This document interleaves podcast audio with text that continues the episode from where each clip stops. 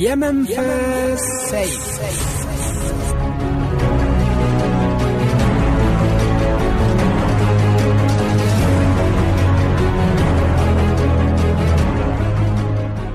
የእግዚአብሔር ቃል ሕያው ነው፣ የሚሠራ ሁለት አፍ ካለው ሰይፍ ሁሉ ይልቅ የተሳለ ነው፣ ነፍስንና መንፈስን ጅማትንና ቅልጥምን እስኪለይ ድረስ ይወጋል፣ የልብንም ስሜትና ሐሳብ ይመረምራል።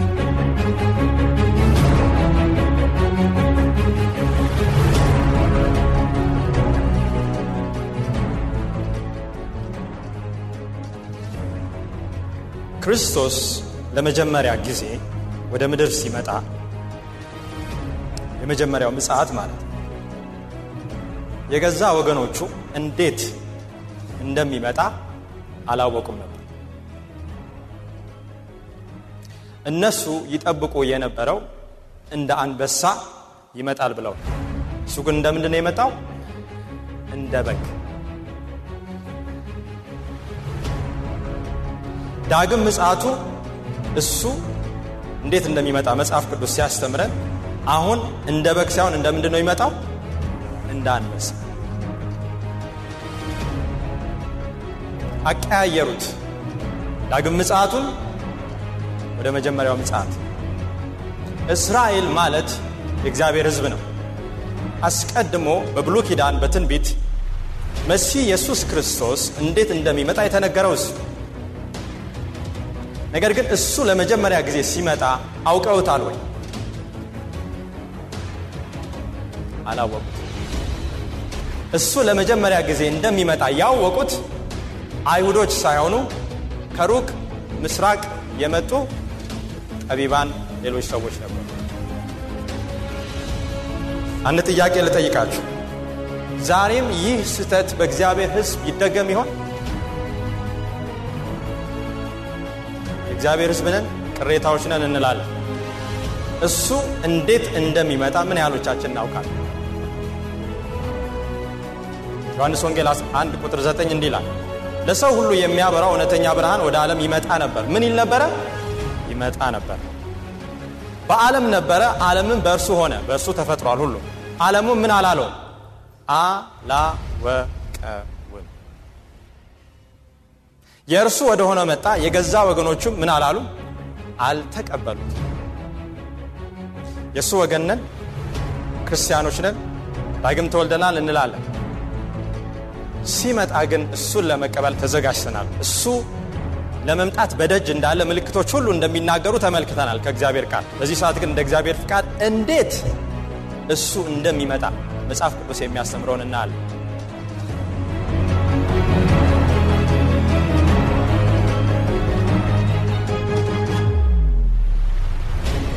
በዓለማችን ላይ ሁለት አይነት አመለካከቶች አሉ በክርስቲያኑ ዓለም ክርስቶስ እንዴት እንደሚመጣ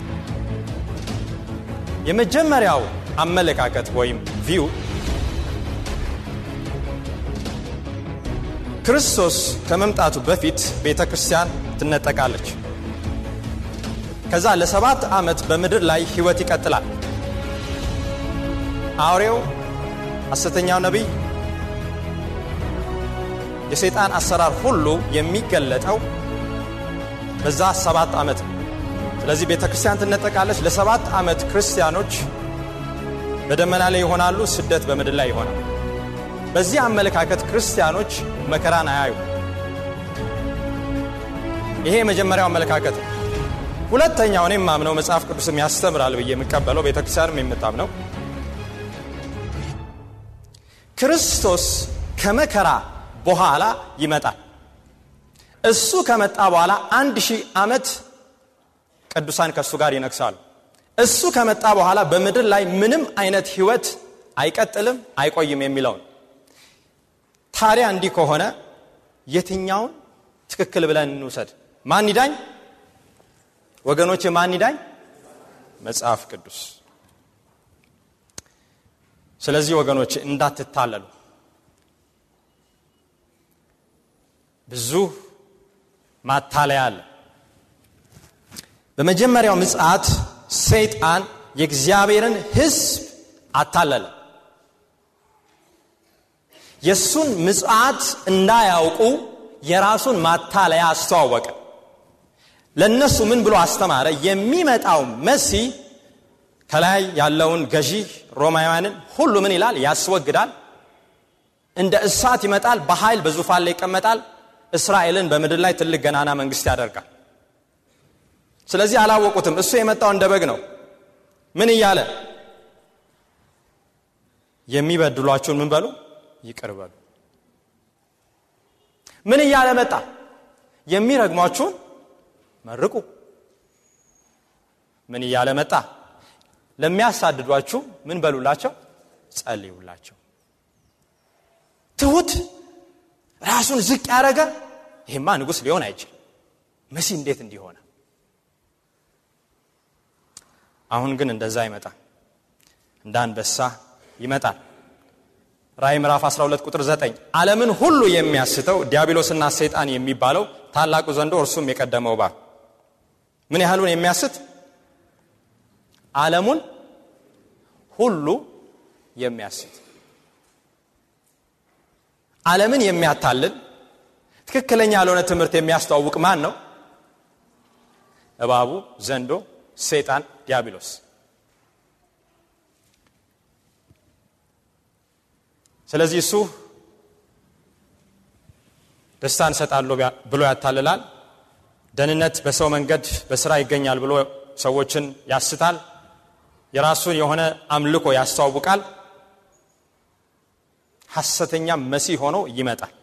ሁለተኛ ቆሮንቶስ 11 14 ነው እንዲህ ይላል፣ ይህም ድንቅ አይደለም፣ ሰይጣን ራሱ የብርሃንን መልአክ እንዲመስል ራሱን ምን ይላል ይለውጣል። በምድራችን ላይ ብዙዎች እኔ ክርስቶስ ነኝ እያሉ መጥተዋል። በምድር ላይም ተመላልሰው ሞተዋል፣ አልፈዋል። እንደገናም ይመጣሉ ትንቢቱ ስለሚናገር። ነገር ግን ስጋ ለባሾች ትውልዳቸው፣ እናት አባታቸው፣ ቤተሰባቸው፣ አድራሻቸው የሚታወቅ ሰዎች ሳይሆኑ ሰይጣን ራሱ በዚህ ሰዓት እኔ ክርስቶስ ነኝ ብሎ ስጋ ለብሶ ቢመጣ ምን ያህሎቻችን ከመሳሳት እንድናለን? ስለ ዳግም ምጽአቱ ዮሐንስ 14 ቁጥር 1 እንዲህ ይላል፣ ልባችሁ አይተው በእግዚአብሔር እመኑ፣ በእኔም እመኑ። ይህን ከተናገረ በኋላ ወረድ ብሎ ሁለተኛ ምን እላለሁ? እመጣለሁ፣ ወደ እኔ ምን እላችኋለሁ? እወስዳችኋለሁ። መጀመሪያ መጥቷል። ስንተኛ ይመጣል? ሁለተኛ ይመጣል። ማንም በማንኛውም መልክ እንዳያስታችሁ ተጠንቀቁ። ለዚህ ምጽአት ምልክት ማቴዎስ ምዕራፍ 24 ቁጥር 25 ብዙዎች እኔ ክርስቶስ ነኝ በማለት በስሜ ይመጣሉና ሐሰተኛ ክርስቶሶችና ሐሰተኛ ነቢያቶች ይነሳሉ፣ ቢቻል የተመረጡትን ለማሳት ሲሉ ታላላቅ ታምራትን ያደርጋሉ።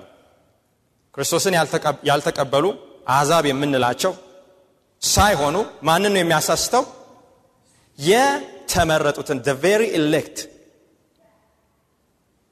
እንዴት ነው የሚያስተው? ወገኖቼ በእግዚአብሔር ቃል ላይ ዘወትር የማንቆም ከሆነ እሱ የመጨረሻውን ማታለያ በሚያደርግበት በዳግም ምጽአቱም እንሳሳታለን፣ እንስታለን። ርዕሳችንን እንዲያርገን ልንወስድ እንችላለን። እንዴት ነው የሚመጣ? ማቴዎስ 24 ቁጥር 26 እነሆ አስቀድሜ ነገርኳችሁ፣ እንግዲህ እነሆ በበረሃ ነው ቢሏችሁ አትውጡ፣ እነሆ በእልፊን ነው ቢሏችሁ ምን አትበሉ፣ አትመኑ። ዛሬ ቢቢሲ፣ ሲኤንኤን፣ የተለያየ የኢትዮጵያ ቴሌቪዥን፣ አልጀዚራ ክርስቶስ መጣ breaking news ቢል ምን ያህሎቻችን ወደ ቴሌቪዥን እንዞራለን? አልሰማም እንደ ኤፍሬም ምን ክርስቶስ እንደመጣ የት ነው ያለው? እዚህ እዚህ የሚባል አገር ይሏቸዋል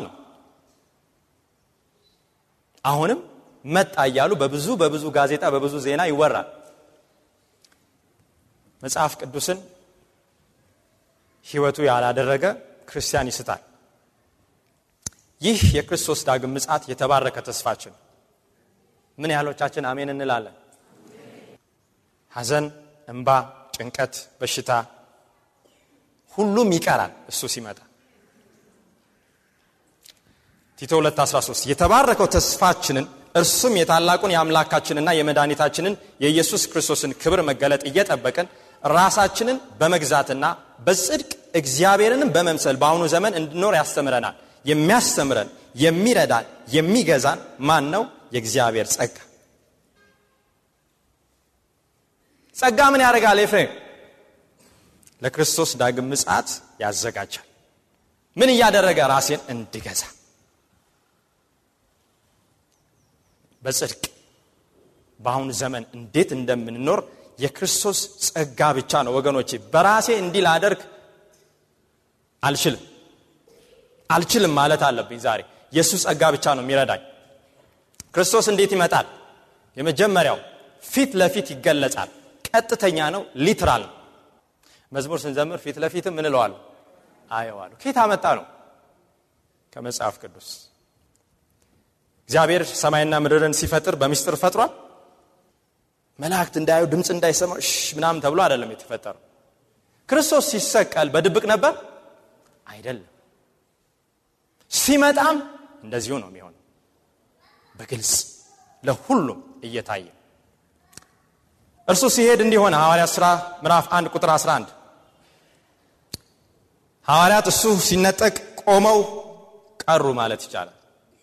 ከዛ በኋላ ሁለት ሰዎች መጡ። እነዛ ሁለት ሰዎች መላእክት ነበሩ። እንዲህ አላቸው፣ ይህ ከእናንተ ዘንድ ወደ ሰማይ ሲያርግ ያያችሁት ኢየሱስ ልክ ወደ ሰማይ ሲወጣ እንዳያችሁት በዚህ ሁኔታ ምን ይላል?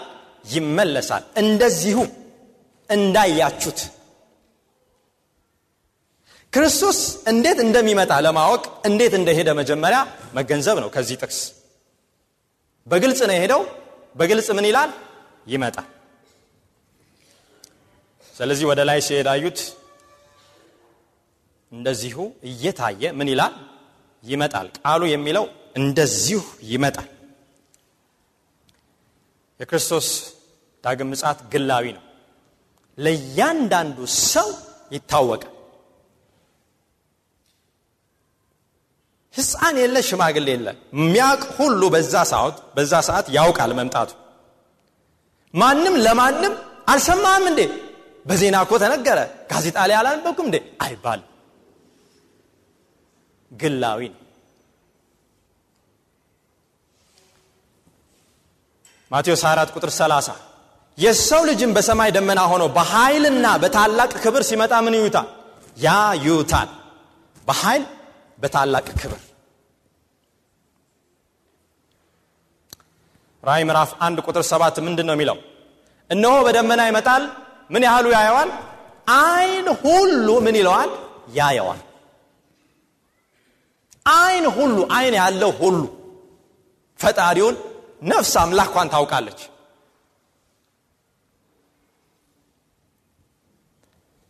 አይን ሁሉ ያየዋል። ድብቅ የሚባል ነገር የለም። ማቴዎስ 4 ቁጥር 30 በዚያን ጊዜ የሰው ልጅ ምልክት በሰማይ ይታያል፣ የምድር ወገኖች ሁሉ ያለቅሳሉ።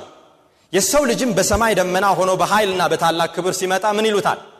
ያዩታል። አምላክ ሲመጣ ምን ይላል? ይታያል። ስለዚህ ግላዊ ነው፣ በአይን ይታያል።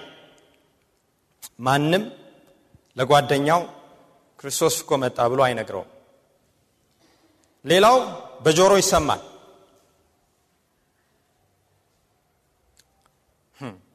እንኳን የጌታ ዳግም ምጽአት የአንድ ሰው ኮቴ ምን ይላል ይሰማል። ቀረብ ብላችሁ ከሰማችሁ አንደኛ ተሰሎንቄ ምዕራፍ 4 ቁጥር 16 ጌታ ራሱ በታላቅ ትእዛዝ በመላእክት አለቃ ድምፅና በእግዚአብሔር የመለከት ድምፅ ከሰማይ ይወርዳልና በክርስቶስ የሞቱትም አስቀድሞ ይነሳሉ። በመላእክት አለቃ ድምፅ ሲመጣ ምን ያህሉ ይሰማዋል? ድብቅ ይመስላችኋል? በፍጹም በፍጹም በፍጹም። አንደኛ ተሰሎንቄ 4 17 ከዚያም በኋላ እኛ የቀረ ነው በሕይወትም የምንኖረው ጌታን በአየር ላይ ለመቀበል ከእነርሱ ጋር በደመና እንነጠቃለን። በዚህም ለዘላለም ከጌታ ጋር እንኖራለን። ጳውሎስ በዚህ ስፍራ ወገኖቻቸውን በሞት ላጡ ክርስቲያኖች የሚያጽናና ቃል እየላከ ነው። የሞቱትን እኛ ምን አንልም? አንቀድምም። ጌታ በመልአክ ድምፅ ሲገለጥ እነሱም ይነሳሉ እኛም አብረን ሆነን ምን እንላለን? በደመና እሱን ለመቀበል እንነጠቃለን። እጅግ ግሩም ድንቅ ሰዓት። ኦ እኔ ይህንን ቀን እናፍቃለሁ። ይህንን ሰዓት እናፍቃለሁ። ምን ያህሎቻችን እናፍቃለን? ራይ 16 ቁጥር 18 ያ ሰባተኛው ጽዋ ከተደረገ በኋላ ወይም ከተደፋ በኋላ እንዲ 16 ቁጥር 18 ከዚያም መብረቅ ድምፅ ነጎድጓድና ታላቅ የምድር መናወጥ ሆነ። ደሴቶች ሁሉ ሸሹ ተራሮቹም መገኘት አልቻሉ። መብረቅ ድምፅ ነጎድጓድ ታላቅ የምድር መናወጥ ድብቅ ነው? አይደለም። ደሴቶች ሁሉ ሸሹ ተራሮቹም መገኘት አልቻሉ። ስለዚህ እሱ በመላእክት አለቃ ድምፅ መሬት ሲናወጥ በነጎድጓድ ምን ይላል ይመጣል። ታዲያ ይሄ ኋላ መቅረት left behind በድብቅ መነጠቅ የሚለው ትምህርት ኬት መጣ? በስውር መነጠቅ የሚል ሀረግ በመጽሐፍ ቅዱስ ላይ በአንድም ስፍራ ምን አንልም? አናገኝ ከእግዚአብሔር ቃል ካልመጣ ስተት ነው ባጭሩ። ከእግዚአብሔር ቃል ካልመጣ ኬት ነው የመጣው? ከሰይጣን የእግዚአብሔር ልጆች ደግሞ የጨለማን ስራ የስጋን ስራ ሁሉ አውልቀው ጥለው ክርስቶስን ለብሰው እሱን መጠበቅ ይገባቸዋል። በስውር መነጠቅ የሚለውን ክርስቶስ አያስተምርም። ያስባሉ እንደዚህ አንዲቷ እንትን ስትል ስትወቅት አንዲቷ ትሄዳለች። እዛ በኋላ ያቺ ውይ እከሌት ሄደች? እከሌ የት ሄደ? ብላ ታስባለች። ይህንን መጽሐፍ ቅዱስ አያስተምርም። መነጠቅ የሚለው በላቲን ራፒል በእንግሊዝኛ ደግሞ ራፕቸር የሚል ስያሜ አለው። ነገር ግን በድብቅ መነጠቅ የሚለውን መጽሐፍ ቅዱስ በየትኛውም ስፍራ አስተምር። ይህንን በድብቅ መነጠቅ የሚለውን ኬት ነው ያመጡት? ከሁለተኛ ጴጥሮስ ምዕራፍ 3 ቁጥር 10 የጌታው ቀን ግን እንደምን ይመጣል? እንደ ሌባ ሆኖ ይመጣል። ስለዚህ ምን አድርገው ወሰዱ? ሌባ ሲመጣ አይታወቅም እና ክርስቶስም ሲመጣ ምን አይልም? አይታወቅም ነገር ግን እዚህ ጋር ነው የሚያቆሙት። የሚቀጥለውን ጥቅስ አነቡ። ምንድን ነው የሚቀጥለው ጥቅስ? በዚያን ቀን ሰማያት በታላቅ ድምፅ ምን ይላሉ? ያልፋሉ። የሰማይን ፍጥረት በትልቅ ትኩሳት ምን ይላል? ይቀልጣል። ምድርም በእርሷም ላይ የተደረገ ሁሉ ምን ይላል? በምድር ላይ ያለው ነገር ሁሉ ምን ይላል? ይቃጠላል። ታዲያ አይታወቅም? ወገኖች ጥቂት እዚህ ጥቂት እዚያ መጽሐፍ ቅዱስን በሙላት ማጥናት አለብን። አንድ ጥቅስ ላይ ከቆምን ለህይወታችን ጥፋት ችግር ነው የሚመጣው።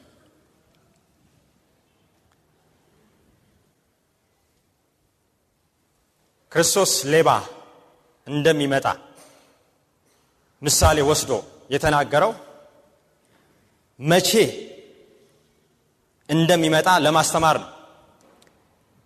በጨለማ ሌሊት ሌባ የሚመጣበትን ሰዓት ቢያውቅ ኖሮ ባለቤቱ ነቅቶ ምን ይላል? ይጠብቃል። ስለዚህ ጌታችሁ በምን ሰዓት እንደሚመጣ አታውቁምና ነቅታችሁ ምን በሉ? ጠብቁ። ይሄ በድብቅ ንጥቀት የሚለው የተፈለሰፈው በ16ኛው ክፍለ ዘመን ነው። ፍራንቼስኮ ሪቤራ ይባላል። ይህ Jesuit የካቶሊክ ቄስ ነው ወይም priest ነው በ16ኛው ክፍለ ዘመን ካቶሊክ ቤተ ክርስቲያን አንድ ስራ እንዲሰራ የመደበችው ሰው ነው። ራዕይን እንዲያጠና። ከዛ በኋላ ራዕይን ካጠና በኋላ በ16ኛው ክፍለ ዘመን የታድሶ ንቅናቄ ነበር። ያንን ምን ለማድረግ? ለማክሸፍ። ፕሮቴስታንቶች በውሸት ላይ ያመፁ ሰዎች እነ ማርቲን ሉተር እነ ካልቪን እነ ኖክስ እነ ዝዊንግሊ እነ ሃስ እነዚህ የታድሶ መሪዎች በሚነሱበት ጊዜ የካቶሊክ ቤተ ክርስቲያን ይህንን ለማክሸፍ ሪቤራን አስነሳች። ከዛ በኋላ ራይን አጥና እነዚህ ሰዎች የሚያስተምሩትን ትምህርት የሚያፈርስ ሌላ ትምህርት አንጣ አለችው። ምክንያቱም እነሱ በራእይ ምዕራፍ 13 ያለው አውሬ በሁለተኛ ተሰሎንቄ ምዕራፍ 2 ከቁጥር አራት ጀምሮ ያለው የአመፅ ሰው የጥፋት ልጅ። በዳንኤል ሰባት የተጠቀሰው ትንሹ ቀንድ ጳጳሱ ነው ብለው ያስተምሩ ነበረ። ይህንን ያገኙት ደግሞ ከራእይ መጽሐፍ ነው ከዳንኤል መጽሐፍ ነው። ስለዚህ ፍራንቼስኮ ሪቤራ ምን አለ?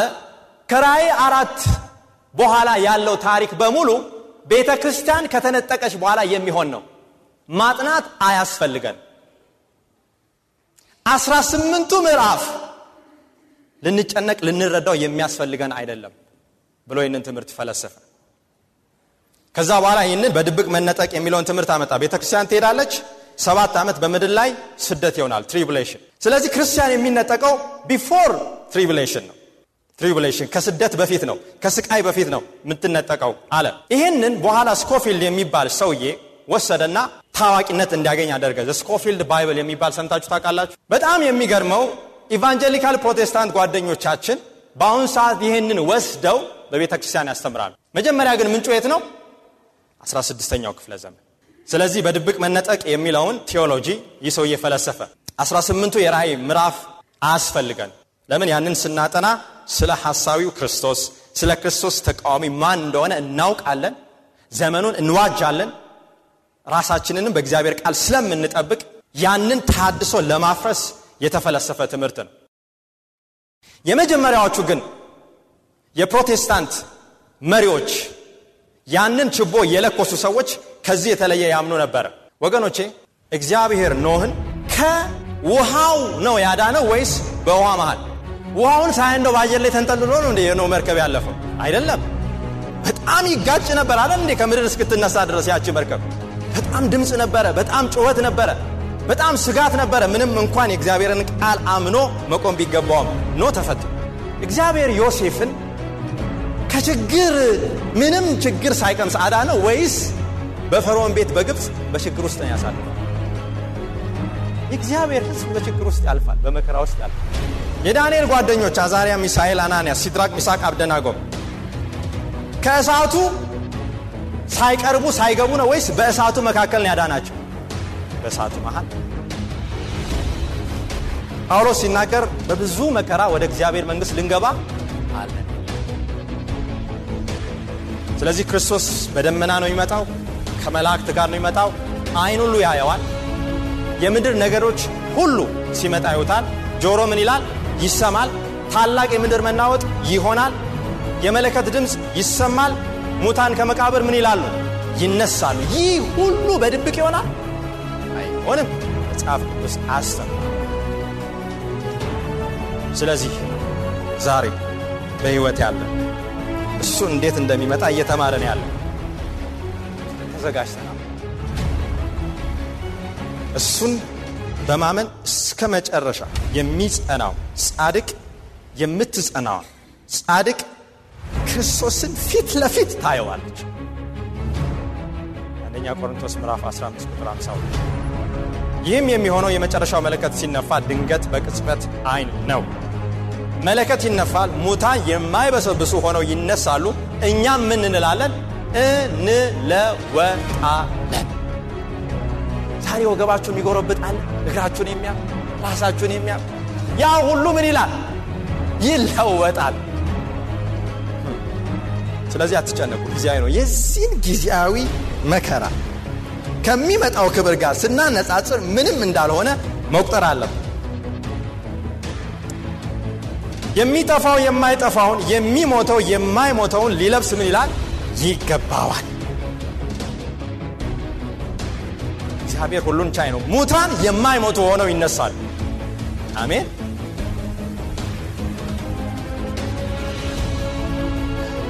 ያኔ ክርስቶስ ያንን የጸጋ ቅዱስ ያለብስ ማን ይህንን ዓለም ሰይጣንን ኃጢአት ክፉ የሥጋ መሻት በክርስቶስ የደቆሰ ድል ያደረገ እሱን ፊት ለፊት ያለ ራእይ 6 17 ለሌሎች ግን እንደዚህ ይሆናል። ላልተዘጋጁት ታላቁ የቁጣቸው ቀን መጥቷልና ማንስ ሊቆም ይችላል እርሱን ለሚያምኑት ግን ያ ቀን የቁጣ አይደለም። ያ ቀን የነፃነት ነው የእረፍት ነው። ስለዚህ ወገኔ የክርስቶስ ደም በውስጥ ያስፈልጋል በውስጥሽ ያስፈልግሻል። ያ ደም ብቻ ነው ክርስቶስን ፊት ለፊት እንድታየው የሚያደርግ። ምን ማለት ነው? ያ ደም የፈሰሰው ለማን ነው ብሎ መቀበል? እኔ ይህንን ካላደረግ ምንድን ነው የሚሉት? በዋሻዎችና በተራራዎች አለት ውስጥ ምን በሉ? ተሸሸጉ። በላያችን ውደቁ ይላሉ። በዙፋኑ ላይ ከተቀመጠው ፊት ከበጉም ቁጣ ሰውሩ። እግዚአብሔር የፈጠራቸው አለቶች ሰዎችን ከፈጣሪያቸው መሰወር ይችላል? ይልቅ በሰንጣቃው አለት ውስጥ ሙሴን እንዳስቀመጠው ያ ክርስቶስ በሱ በአለቱ ላይ ልንወድቅ በሱ ልንሰወር ያስፈልገናል። ዛሬ ክርስቶስ እያንዳንዱ ስፍራ በመንፈስ ቅዱስ አማካኝነት እየወቀሰ ልጄ ሆይ ልመጣን ተመላ ተመለስ ተው ይሄን ነገር ተይ። ጥሩ አይደለም። ወደ እግዚአብሔር ፊትሽን ፊትህን አቅና። ስንት ጊዜ ነው እየለመነን ያለ ይዘገይ ስንት ጊዜ ነው በጆሮአችን እየመጣ እየተናገረን ያለ ልመጣን? ተው ተይ። ኃጢአት ኃጣን። በሱ ፊት መቆም አይችሉም። እንደሚነድድ እሳት እንደሚያጠፋም እሳት ይገለጣልን ክርስቶስ ሲመጣ ደስ እያለው አይደለም ኃጢአተኞችን የሚያጠፋው። እያዘነ ሴጣንን ያጠፈዋል ሁለተኛ ተሰሎንቄ ምዕራፍ 2 ቁጥር 8 የአመፅ ምስጢር አሁን ይሰራል አሁን እየሰራ ሰዎች ገና በሰባቱ ዓመት ነው የሚገለጠው። ክርስቶስ ከመጣ በኋላ ይላሉ ይሰራል አሁን። ይህ በጳውሎስ ዘመን ነው የተጻፈው። ዛሬሳ ብቻ ከመንገድ እስኪወገድ ድረስ አሁን የሚከለክል አለ። በዚያም ጊዜ ጌታ ኢየሱስ በአፉ መንፈስ ምን የሚለው የሚያጠፋው። ሲመጣም በመገለጡ የሚሽረው አመፀኛ ምን ይላል? ይገለጣል ኢሳያስ 25 ቁጥር 9 አምላክን የሚጠብቁ እንዲህ እነሆ አምላካችን ይህ ነው። በእርሱ ታመንን እርሱም ምን አለን አዳነን። ማን ነው ይህንን ሳይሸማቀቅ በእርሱ ፊት ሊል የሚችል ማን ነው በጸጋው የተሸፈነ አሁን ብሎ ወደ አምላክ የሚጮህ ማራናታ የሚል ኢሳያስ 5 ቁጥር 9 በዚያም ቀን እነሆ አምላካችን ይህ ነው ተስፋ አድርገነዋል ያድንንማል እግዚአብሔር ይህ ነው ጠብቀነዋል በማዳዱ ደስ ይለናል ሐሴትም እናደርጋለን ይባላል። መላእክትን ይልካል ከመንገድም እንቅፋትን ያስወግዳል የእርሱ የሆኑትን ወደ ጎተራው ይከታል ስንዴውን። የእሱ ያልሆኑትን ገለባውን ምን ያደርጋል? ያቃጥላል ሙታን ይነሳል የማይበሰብሰውን ልብስ በክርስቶስ አምነው የሞቱ የማይበሰብሰውን ለብሰው ይነሳሉ።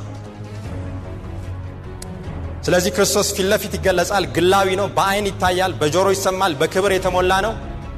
መብራቅ ከምስራቅ ወጥቶ ምዕራብ ድረስ እንደሚያበራ የሰው ልጅ አመጣጥም እንዲሁ ይሆናል